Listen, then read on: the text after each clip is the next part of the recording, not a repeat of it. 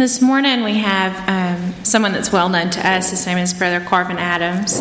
And his scripture reading today will be from Genesis 12 1 through 4.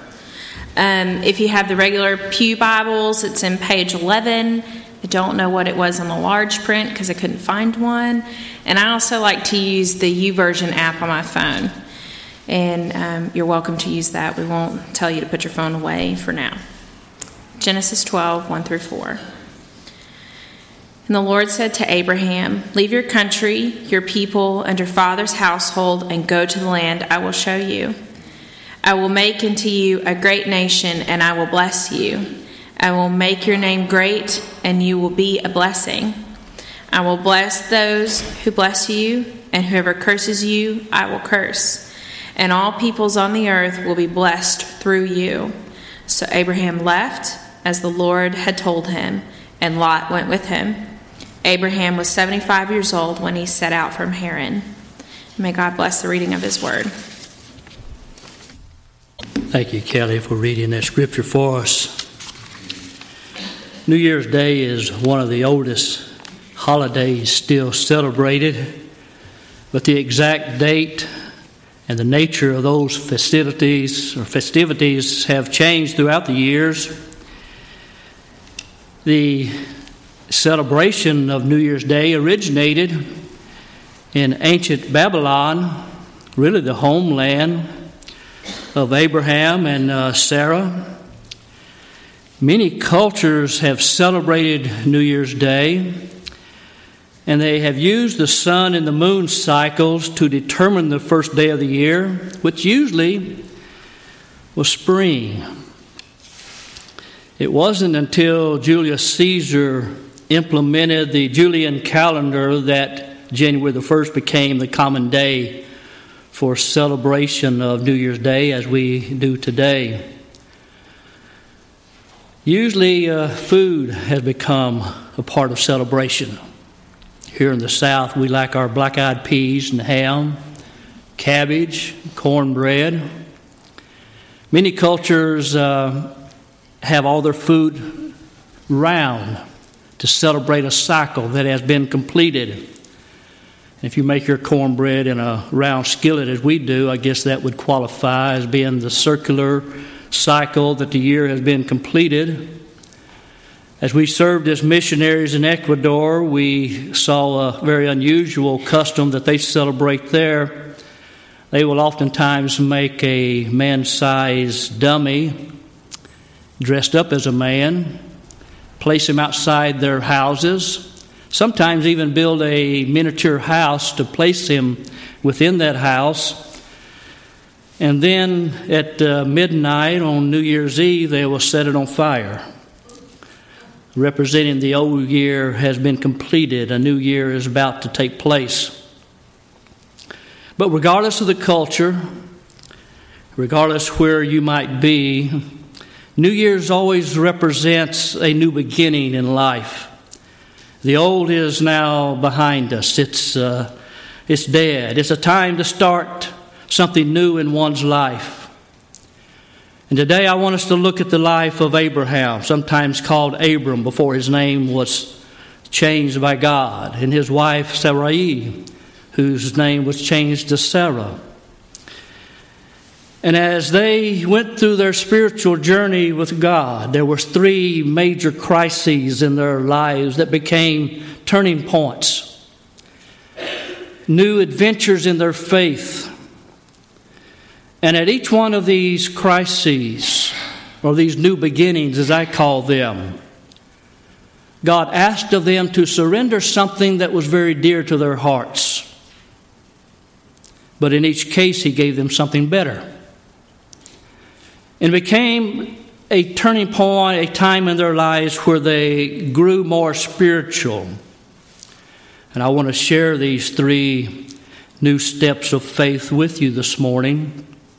You probably have already studied them, but it's good to rehash them out again.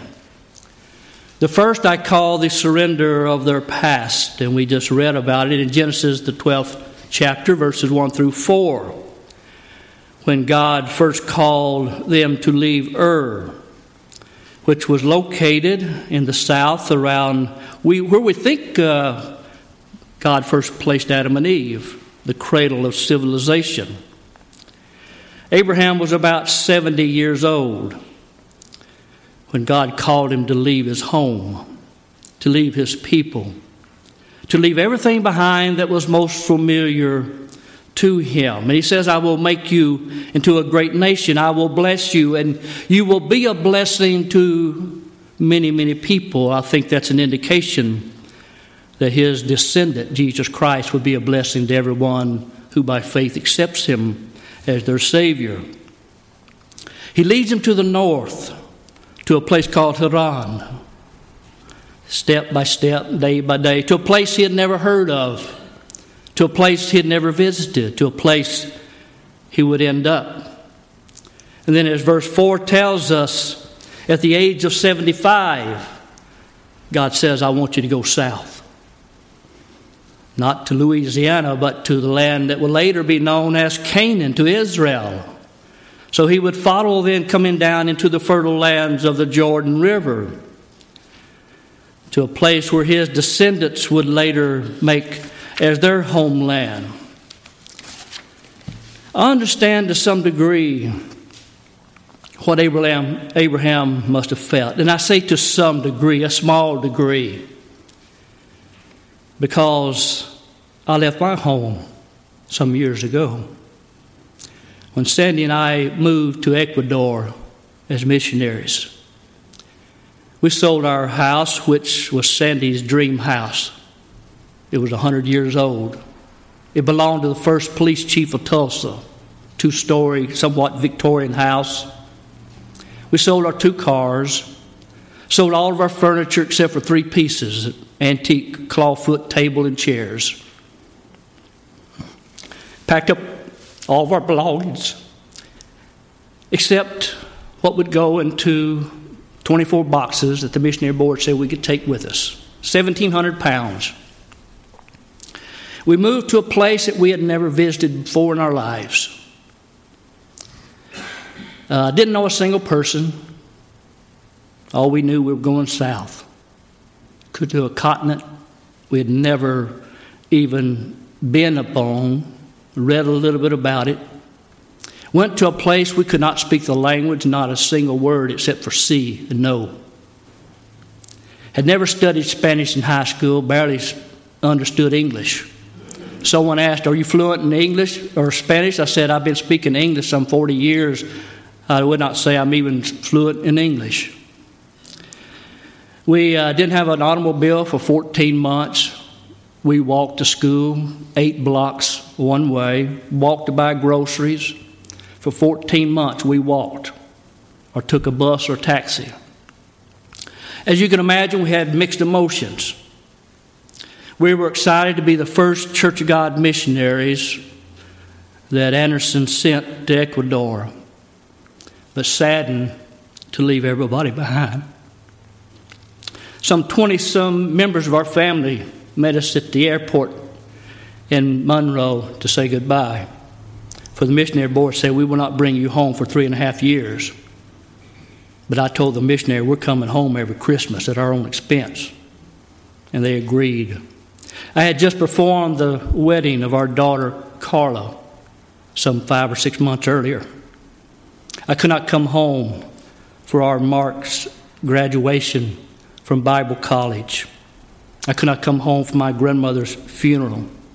We could not call our children on the phone. It cost $3 a minute to call from Ecuador. This was before the days of email and Skype. We could only communicate with them by mail or fax. So, the leaving of our past to follow the Lord's will was a new beginning of faith that still impacts our lives today. So I understand to a small degree what Abraham must have felt when he left his home, left most of his family, all except for Sarai, and Lot, his nephew, and his family. To start this new beginning of faith, this new adventure as he started to the north with, to Haran. This drastically changed his life and the life of those near him and the life of those who would follow down through the history of mankind, even to us today. Have you ever started a new beginning of faith with God? It begins when we confess our sins to Jesus Christ and invite Him into our life. When we leave our sinful past behind by surrendering that to God and experiencing His forgiveness and following the Lord day by day, oftentimes not knowing exactly where He's going. Jesus, in his conversation to Nicodemus, said, It's like being born again. The old is past, the new man has now come alive. When Paul was writing to the Philippians, he says, Forgetting what is behind and straining toward what is ahead, I press on toward the goal to win the prize for which God has called me. See, Abraham left it all behind in the past to start this new beginning with God. And I submit to you, he was already a believer. He already had a relationship with God. But this was a new step of faith, this new adventure when he left his past in the past and started towards the north there's a second crisis in his life, a second step of faith when he surrendered his present plans. You may recall that when God called him to leave his past, he promised to make him into a nation. But there's a problem. He doesn't have any children. And you know the history Abraham's not getting any younger, neither is his wife Sarah. As often is the case, when God gives us a promise, He doesn't tell us when we will receive that promise. And Sarah, especially, but Abraham seems to be quite thrilled to go along with the plan. She comes up with this plan herself. In Genesis 16th chapter, if you'd like to turn there quickly, we'll read about this plan. You probably already know about it. But in Genesis, the 16th chapter, let me read verses 1 through 4. Genesis 16 1. Now Sarah, Abraham's wife, had bore him no children, but she had an Egyptian maidservant named Hagar. So she said to Abraham, the Lord has kept me from having children. We could probably spend another 30 minutes talking about why God has kept her barren, but we won't. Go sleep with my maidservant. Perhaps I can build a family through her. Now, keep in mind that the, the, the Bible is a progressive revelation of God revealing Himself and His plan to mankind. This was before God had told man one wife is enough. Sometimes one wife is too many, depending whether or not it's the right wife. But this was before God had given those instructions. Abraham agreed. He, didn't try to talk his wife out of that. That was his first mistake. To what uh, Sarah said, so after Abraham had been living in Canaan ten years, Sarah, his wife, took her Egyptian maidservant Hagar and gave her to her husband to be his wife. He slept with Hagar and she conceived. When she knew she was pregnant, she began to despise her mistress. Now go over to verse 15. So Hagar bore Abram a son, and Abram gave the name, which was customary, the man would name the son, Ishmael, to the son she bore. Now go over quickly to chapter 21, verses 1 and 2.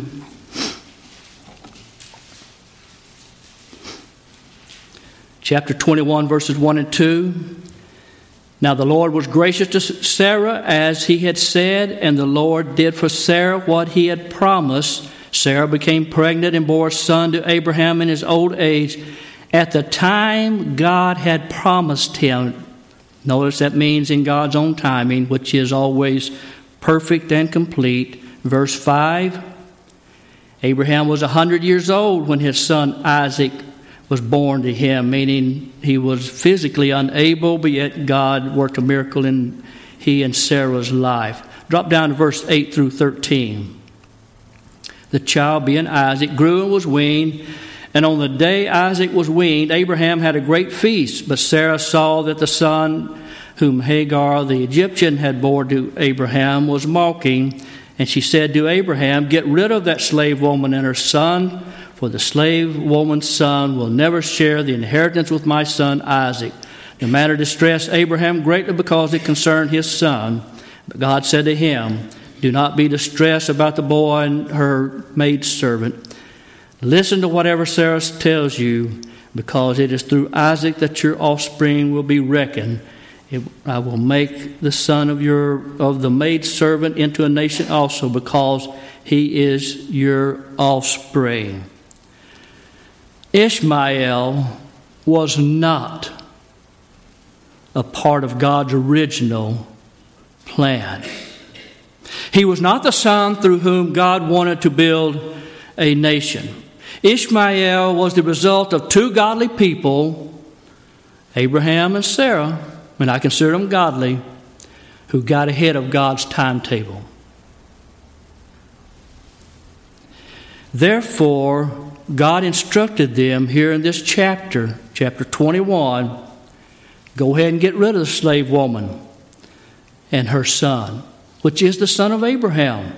Go ahead and get rid of the plans that you had, the plans you made, which were not my plans in the original uh, setting. So I can work my plans through you, which happens to be Isaac. Let me make a statement here. You can call it a principle or whatever. I didn't put it on the outline, I should have.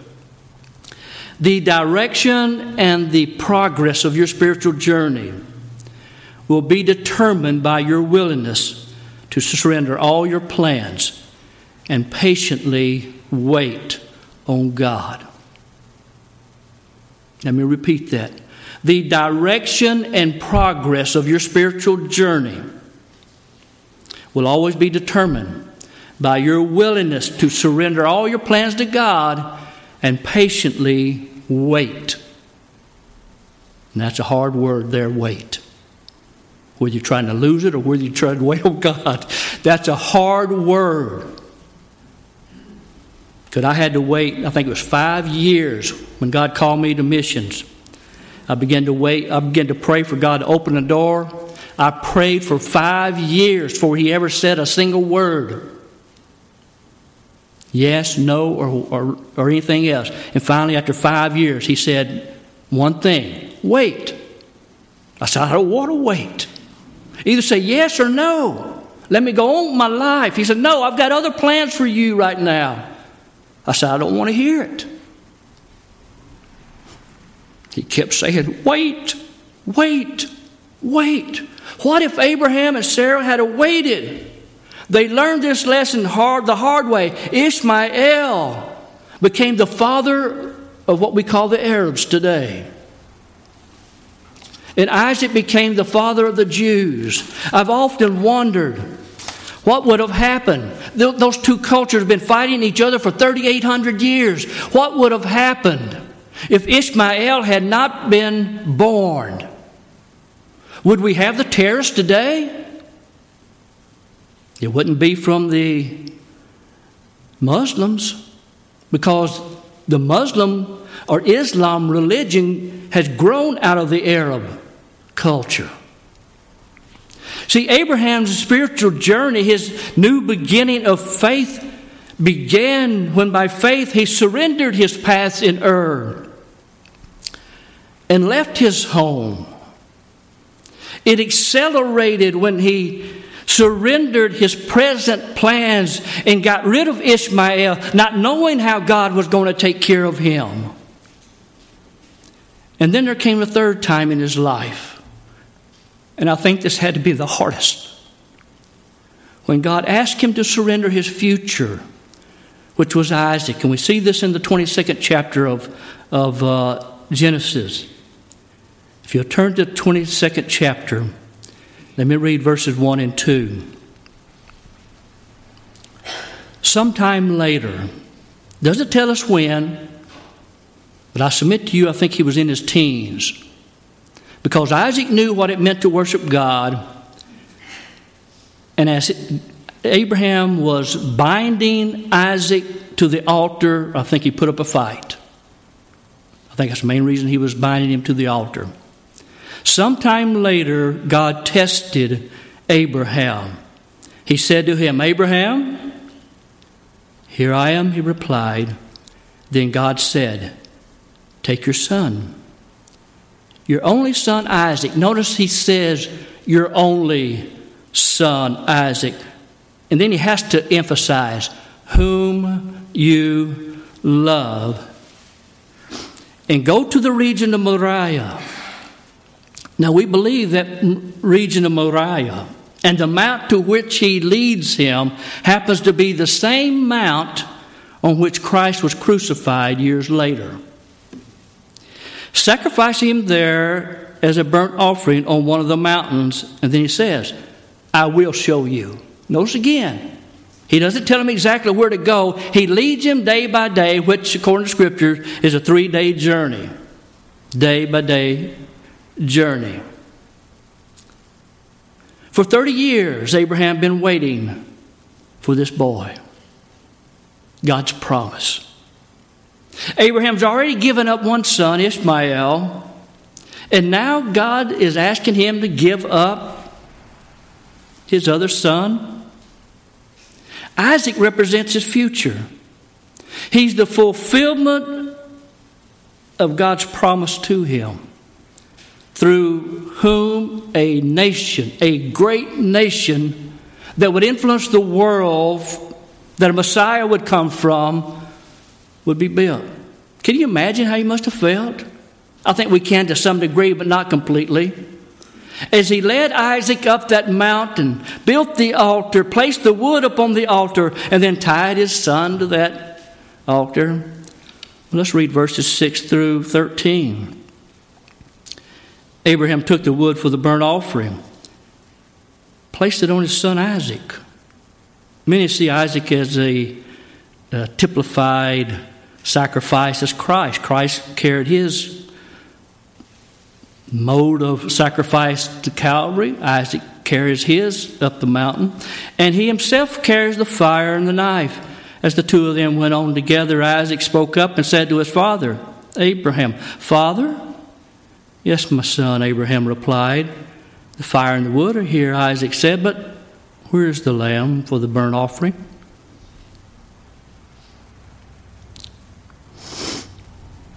I can only imagine how that gripped Abraham's heart. How it almost tore it in two. See, Isaac had not brought any lamb except his son. Abraham answered, Notice the faith. God Himself will provide the lamb for the burnt offering, my son. And the two of them went on together. When they reached the place God told him about, Abraham built an altar there and arranged the wood on it. He bound his son and laid him on the altar on top of the wood. Then he reached out his hand and took the knife to slay his son. But the angel of the Lord called out to him from heaven, Abraham. Abraham, here I am, he replied. How important it is to be in position to hear God when he speaks. God stopped him just in time. Verse 12. Do not lay a hand on the boy, he said. Do not do anything to him. Now I know that you fear God because you have not withheld from me your son and he emphasizes again, your only son. Abraham looked up, and there in the thicket he saw a ram caught by its horns. He went over, took the ram, and sacrificed it as a burnt offering instead of his son. How was Abraham able to obey God? How was he able to leave behind his home, everything that was familiar with him? You know, so easy for us to get in a rut, become comfortable. How was he able to leave all that behind? How was he able to tell Hagar and Ishmael to leave, not knowing what their well being would come about or how God was going to take care of them? How was he able now to climb this mountain? and come this close to sacrificing his son? Well, we have to go all the way to the New Testament to get these answers in the book of Hebrews. And that's why we say the Bible is complete when we read the Old and New Testament. Hebrews, the 11th chapter. Let me quickly refer you to these verses. Hebrews, the 11th chapter, verses 8 through 12. Hebrews 11 8 through 12. By faith, Abraham, when called to go to a place he would later receive as his inheritance, obeyed and went, even though he did not know where he was going. By faith, he made his home in the promised land like a stranger in a foreign country.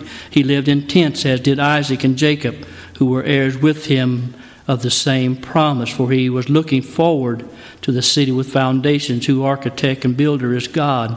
By faith, Abraham, even though he was past age and Sarah herself was barren, was enabled to become a father because he considered himself faithful who had made the promise.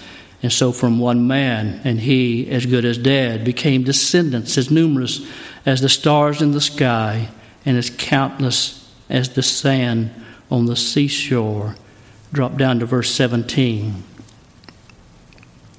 By faith, Abraham, when God tested him, offered Isaac as a sacrifice. He who had received the promises was about to sacrifice his one and only son, even though God had said to him, It is through Isaac that your offspring will be reckoned. Abraham reasoned that God could raise the dead, and figuratively speaking, he did receive Isaac back.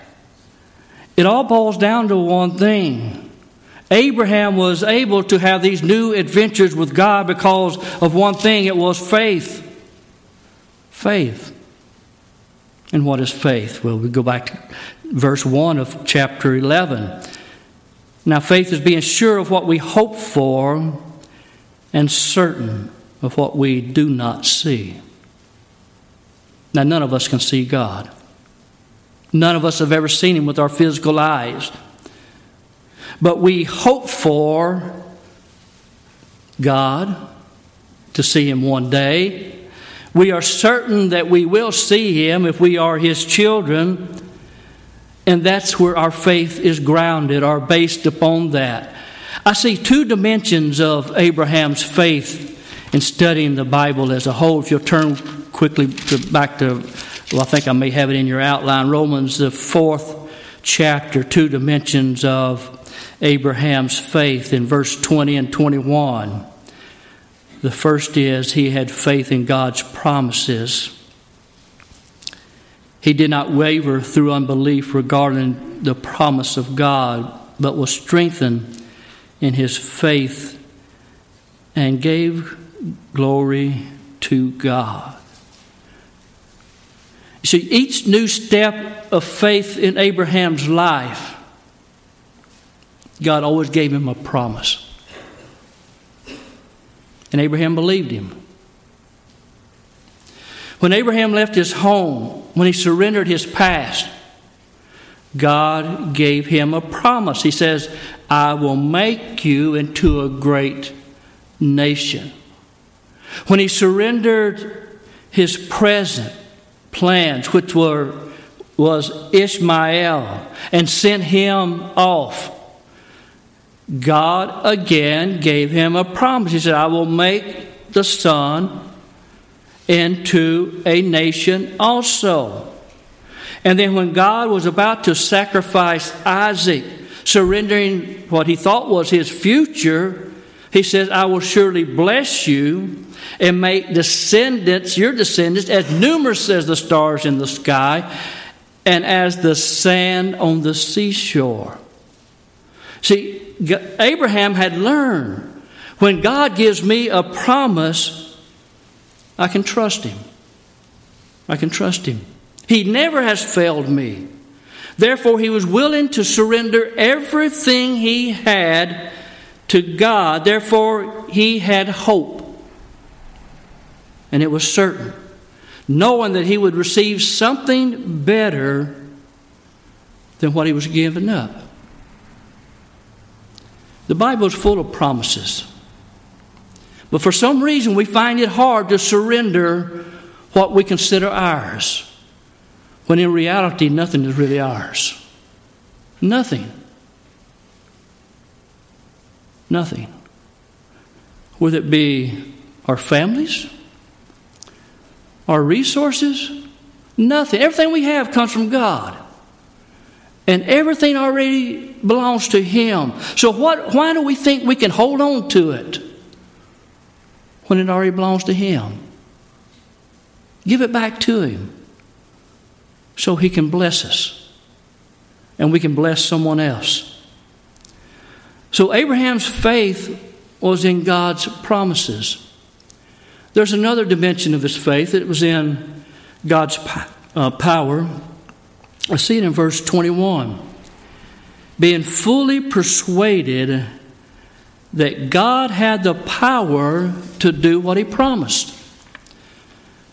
I love what Paul wrote to the Ephesians. He said, Christ is able to do immeasurably more than all we ask or imagine according to his power that is at work within us. So, if you boil everything down that we said this morning, Abraham's life could be described in three words. He had faith, well, that's more than one. I'm going to put down faith in God. His faith was demonstrated in his willingness to surrender everything to him his past, his present, and his future. Harold S. Martin said this, and I quote The final test of real faith is its readiness to abandon and devote all to God. End of quote.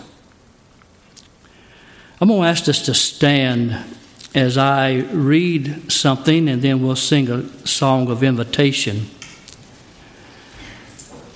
It is customary on New Year's Day to make re- uh, resolutions. I guess you might say a promise or a declaration. Most of those are broken within three weeks. I probably have gotten to the point I seldom make any anymore. I do try to make some spiritual ones. Some I keep, and I must admit some them don't. But a missionary by the name of Thomas Barclay has a prayer that he would pray on New Year's Day, and then he would sign his name at the end of that prayer.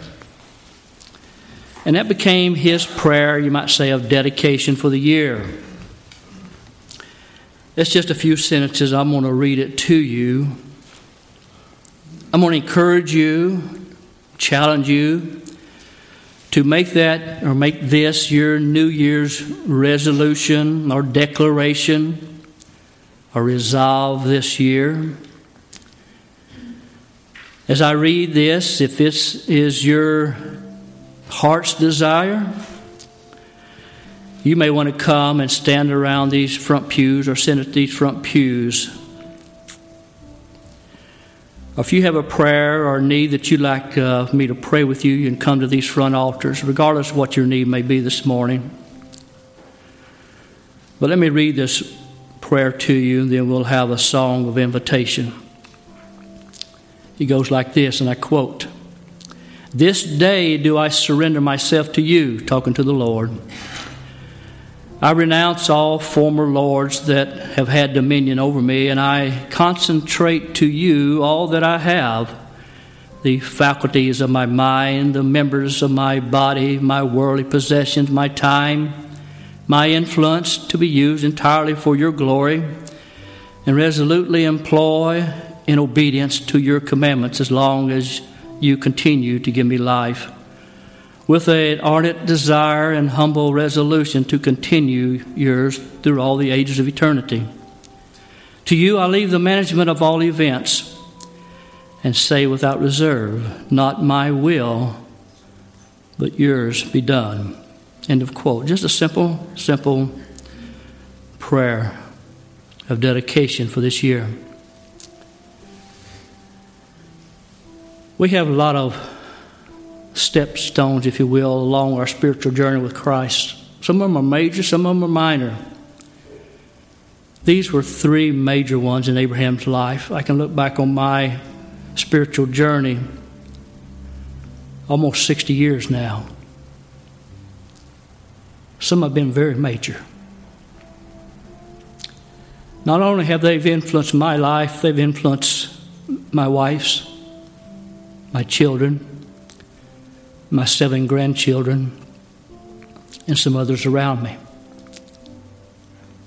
Your spiritual journey will be marked by occasions in your life when by faith God will ask you to surrender something to Him. Something that will be very, very close to your heart if you're desiring to grow. It will be a challenge. I will not kid you. It will not be easy.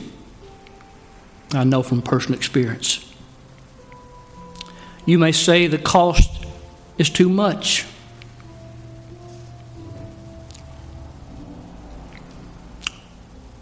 Sometimes the cost is very, very much. But it cost Jesus his life. But I will tell you from experience, I will tell you from my knowledge of Scripture, you will always, always receive something better in return. I will not, would not exchange any of my surrenders to the Lord for anything else. Never. All of my family did not understand me going to Ecuador. And Uncle said, if you go there and if you're able to save every person in that country, all 14 million, it's not worth it. Well, sad to say, he died and went to hell because he never became a believer in his 90 some years. You say, well, you're being judgmental. No, I'm just saying what Scripture says about going to heaven and hell. Are you ready for a new adventure in faith? I don't like living a comfortable life, to be honest with you. It gets boring. I like living on the edge. I think God calls us to live on the edge, to touch lives.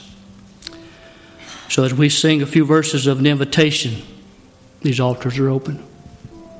If you want to make this prayer your resolution for the year, won't you come?